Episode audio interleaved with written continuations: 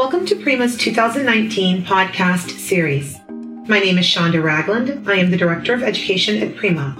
On this Prima podcast, Tom Rickert will discuss e-sharing mobility. Tom is the Vice President, Head of Marketing and Emerging Risk Specialist at Argo Group. We will also be joined by Taquan Gilbert, Prima's Education Coordinator. Taquan will moderate the discussion. Enjoy the podcast.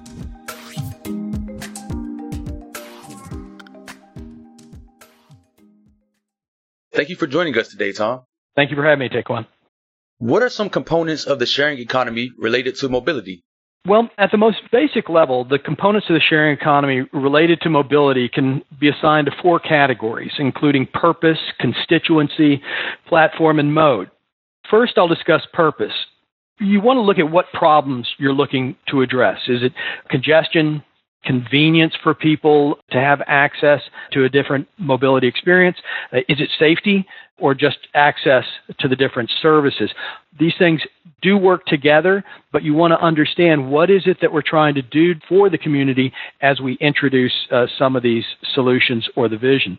Second is constituency. It's, it's who's being served. Uh, do they live in urban areas or outlying areas because the solutions have to be adapted to that distance and the type of streets, roads, whatever that you're going to be using.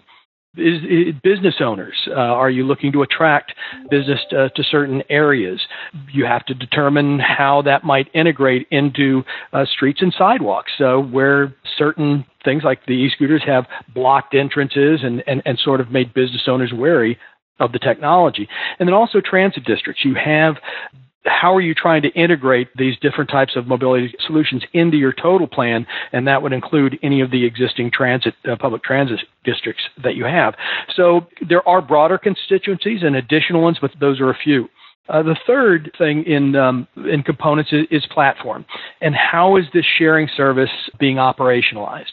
Most of these, just like constituency, there are more that I'm going to point out here, but some of these are, are hybrid. They work together. Private company technology, both hardware and software and community crowd share like Waze, where people sort of work to share road closures, weather conditions, that kind of stuff with other people. But that includes other social media like posting a metro delay on Twitter. And then there's the uh, the public entity, the way they engage and the platforms they use for parking and roadway advisories, etc. The fourth category is mode. How how are you doing this? You know, car rideshare has many forms. It's it's one of the most mature. Uber and Lyft, Zipcar, uh, Turo, Getaround, uh, even Maven, where certain, where car manufacturers are now looking at uh, creating rideshare options. Then there's the community, things like uh, bike share and e-scooters, uh, public tran- transportation, and in public trans- transportation, you're seeing innovation that provides easier access to services and limited testing and deployment of you know autonomous buses. That'll keep public transit as a backbone of any city's mobility plan. A recent example of that innovation is Denver Mass Transit. They're partnering with Uber so that uh, riders can seamlessly plan across platforms and pay for their bus tickets, or bus passes for their ride, uh, whether it's uh, automobile or picking up an e-scooter, so so they can seamlessly plan that that ride. And we can't forget about the oldest mobility solution, and that's walking. For example, the University of Washington has developed an online tool called AccessMap. And AccessMap allows Seattle residents to enter addresses and create customized walking directions. And they're also working on a solution that'll help families crowdsource safe routes for kids walking for school. So that's those are the main components that I see in the sharing economy. How would you assess the current state of affairs with public risk management vis-a-vis e-sharing? The state of risk management in the public sector and e-sharing is fairly across the board. There's several dependent factors in the mature model that are intertwined with the four components we just talked about purpose, constituency, platform, and mode. A few of these include vision and duration, persistency, and saturation. Uh, for vision, it's, it, it has the solution been incorporated into long-term community mobility plans? Do we understand, again, with that, uh, what problem will be addressed and who are we serving, et cetera? The duration is sort of that timeline and what are the interim solutions that you're rolling out? And how long will it take to build out uh, that vision and you really need to communicate that effectively to set expectations with the community. Persistency uh, sort of addresses a sustainable model uh, that'll per- persist and mature into the future, and uh, thinking about the hardware and software and how they everything works together. And finally, saturation. You know, how widely, and that includes both spatially, the the area, and quantitatively, how what are the number of solutions, and are these solutions deployed or planned to be deployed? So, how widely are we going to have these solutions deployed? One of the other things I want to mention is because it, it has such an effect on public entity risk management with regards to this kind of technology is risk velocity. And the velocity is a, is a significant challenge to risk managers uh, when you deal with technology. The pace of introduction of new platforms, vehicles, and associated technology is staggering. And developing a dynamic, flexible risk analytics framework that's both iterative and incremental is a project that um, many of my colleagues and I will be working on for a while. How can public entities prepare themselves for the risks associated with the changing landscape of transportation options? Well, I see um, two critical ways public entities can prepare for the risks associated with the changing landscape of transportation options. And that really is collaboration and community engagement. Collaboration in planning, public and private collaboration, and community engagement are all critical to prepare for the risks associated with that changing landscape. Community leaders have to incorporate e sharing options into their broader public transportation and mobility plans, and current and future public transit modes have to be part of that equation. They need to consider how all these options will integrate with existing infrastructure like streets and sidewalks, bike lanes, trails, and parking facilities. Technology infrastructure like street lighting, traffic control, small cell communications, and connected Internet of Things, IoT devices, must be included in the strategy. And then think about smart city grants and public private partners. They need to be part of the financing analysis. And there has to be close cooperation between government, e share companies, and citizens to establish a consensus on the practical considerations. A few of those practical considerations include location, volume, and, and parking rules. So how many, you know, understanding that, that you have to agree that how many units are going to be allowed, you know, either at the beginning or once you have the uh, complete plan, how do you measure this is an effective or an optimal number of units? And also parking rules, and this is something that we've seen with some of the bikes and e-scooters, is you want to avoid those those graveyards and of vehicles and make sure that they're not impeding access. Uh, we see that emerging things like uh, the ADA lawsuit down in San Diego that are saying that because all these uh, scooters are laying around the, the sidewalks it's impeding access for people with disabilities. So that, uh, along with that, other important considerations are equitable access. So public entities should assure that there aren't any transit deserts where there are these vast gaps between people's access to public transit and their homes or work, and that there are under, that underserved areas of the community are addressed. You want to make sure that the access to these services are not just in that district where you have a lot of entertainment or uh, where, where you know that the ridership will be you know 10 rides versus three rides uh, you have to make sure that there is this the, in the sharing economy that there is true sharing and equitable access across the community and you know, having learned from earlier deployments of uh, e-share schemes, like the explosion of e-scooters, some communities are incorporating uh, new entrant protocols into their existing risk assessment frameworks. And but others are still struggling to fill that gap in their plans. And and even those public entities with the most mature risk models are facing a significant amount of effort to establish risk management best practices for data sharing and contractual review, reputational impact, infrastructure, and financial risk associated with the sharing economy. An example of, of the struggle is, is illustrated by, and some of the new risks that are emerging, illustrated by several questions that have already been po- posted on the Prima Community Board related to workers' compensation exposures from the use of ride sharing or e scooters by employees at work. So all these factors are are really challenging public entities to to stay up to date with the risks that are associated with the changing landscape. Thanks for tuning in to this Prima podcast. Here are some words from Prima's marketing manager, Till Griffey, regarding the 2019 Prima Institute. Prima Institute 2019 is fast approaching.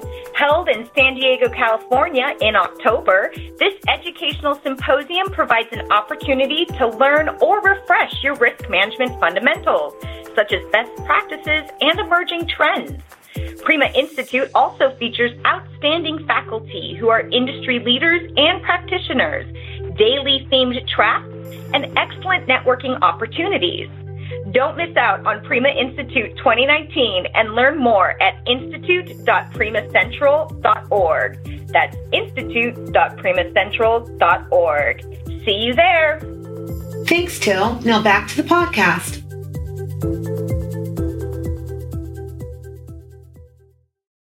What are community leaders doing now to help facilitate the inevitable expansion of e-sharing mobility platforms? Many communities and leaders are coming together to discuss the opportunities and challenges presented by the expanding e-mobility platforms. They're sharing stories of what's gone wrong and what has succeeded in deploying these platforms in their towns. Some of the most successful communities are forming cross-functional innovation teams. They're bringing together zoning and law enforcement, city planners, service departments, IT, human resources, and risk management to discuss impact on functional areas and deployment within the communities. And most importantly, they're engaging their citizens and the private companies wishing to offer the sharing platforms to control the reputational risk that can result from a haphazard launch. And I think we've seen so much of that even with the original ride sharing and, and making sure background checks are done with how you balance uh, between existing platforms like taxis and everything else with these ride shares and then incorporate all these other things into the community and not have that backlash that both against city officials for their communities thinking they weren't prepared or with the private companies thinking they're only in it for themselves and not thinking about the community. What are some best practices cities can consider to manage the risks and opportunities presented by the technology that supports the new platforms? We've talked about several of the best practices already. And so building on that, you know, the first is engagement. You have to have the thoughts and ideas from residents and local businesses. Those should be at the center of identifying concerns about the new programs so that you can make sure that the, those concerns are incorporated into the risk plan that you have. The second is developing financing strategies. The financing strategies needed to support new infrastructure. And whether it's through bonds or innovation grants or public private partnerships, due diligence is going to be required to reduce the financial and operational risks associated with the new technology. Third is maintaining a focus on the technology. Cities have to understand the reliability, the functionality, maintenance, and interoperability of the platforms.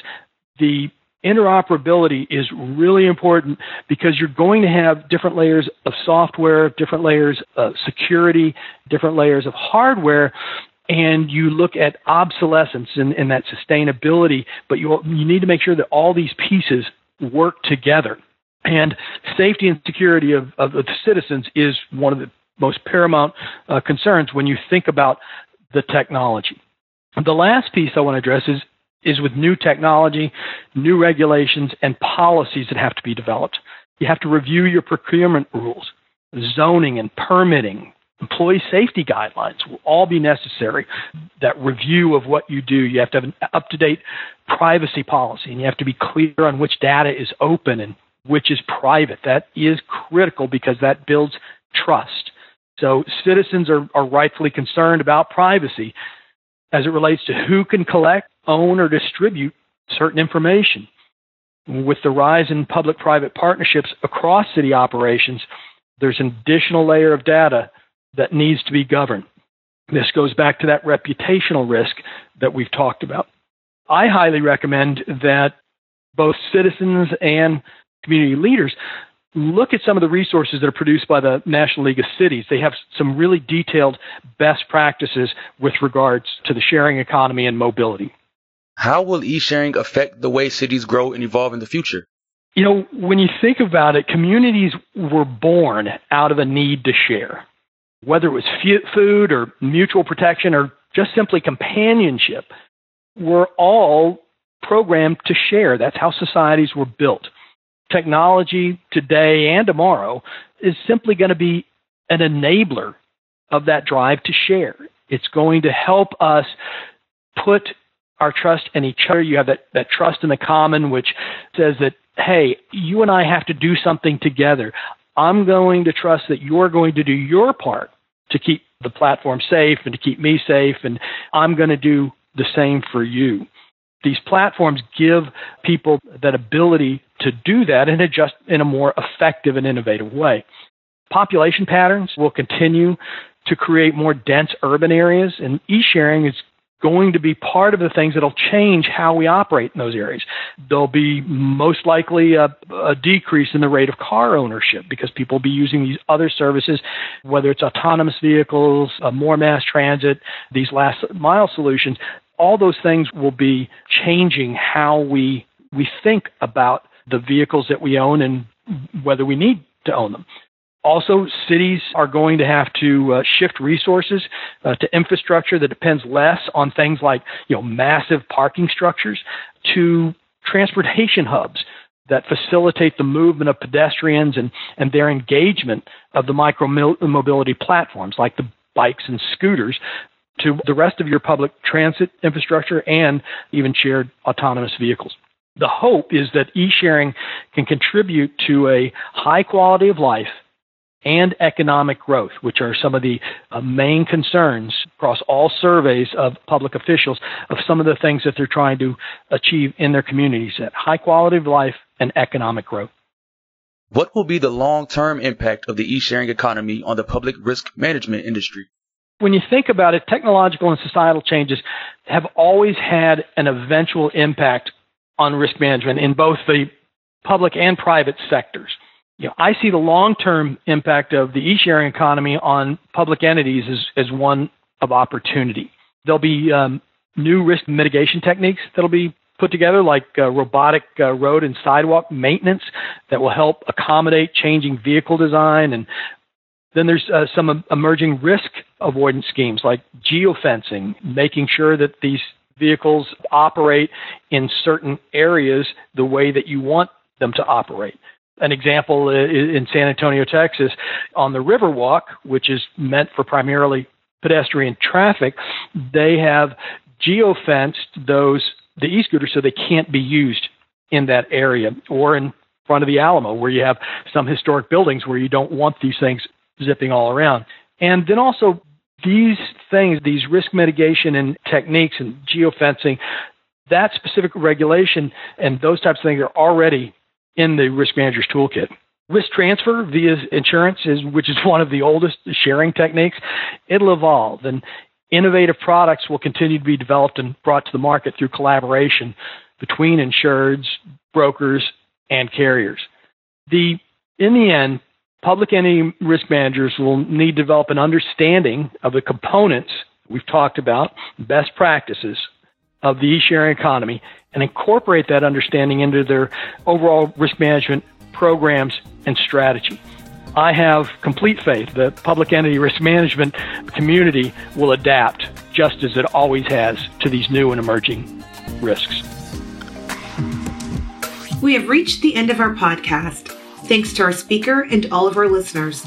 Please visit the Prima website to hear other Prima podcasts, join upcoming Prima webinars, read Prima blogs, and learn about other Prima educational resources. Be sure to check us out on Facebook, LinkedIn, Twitter, and our very own Prima Talk. Have an amazing day.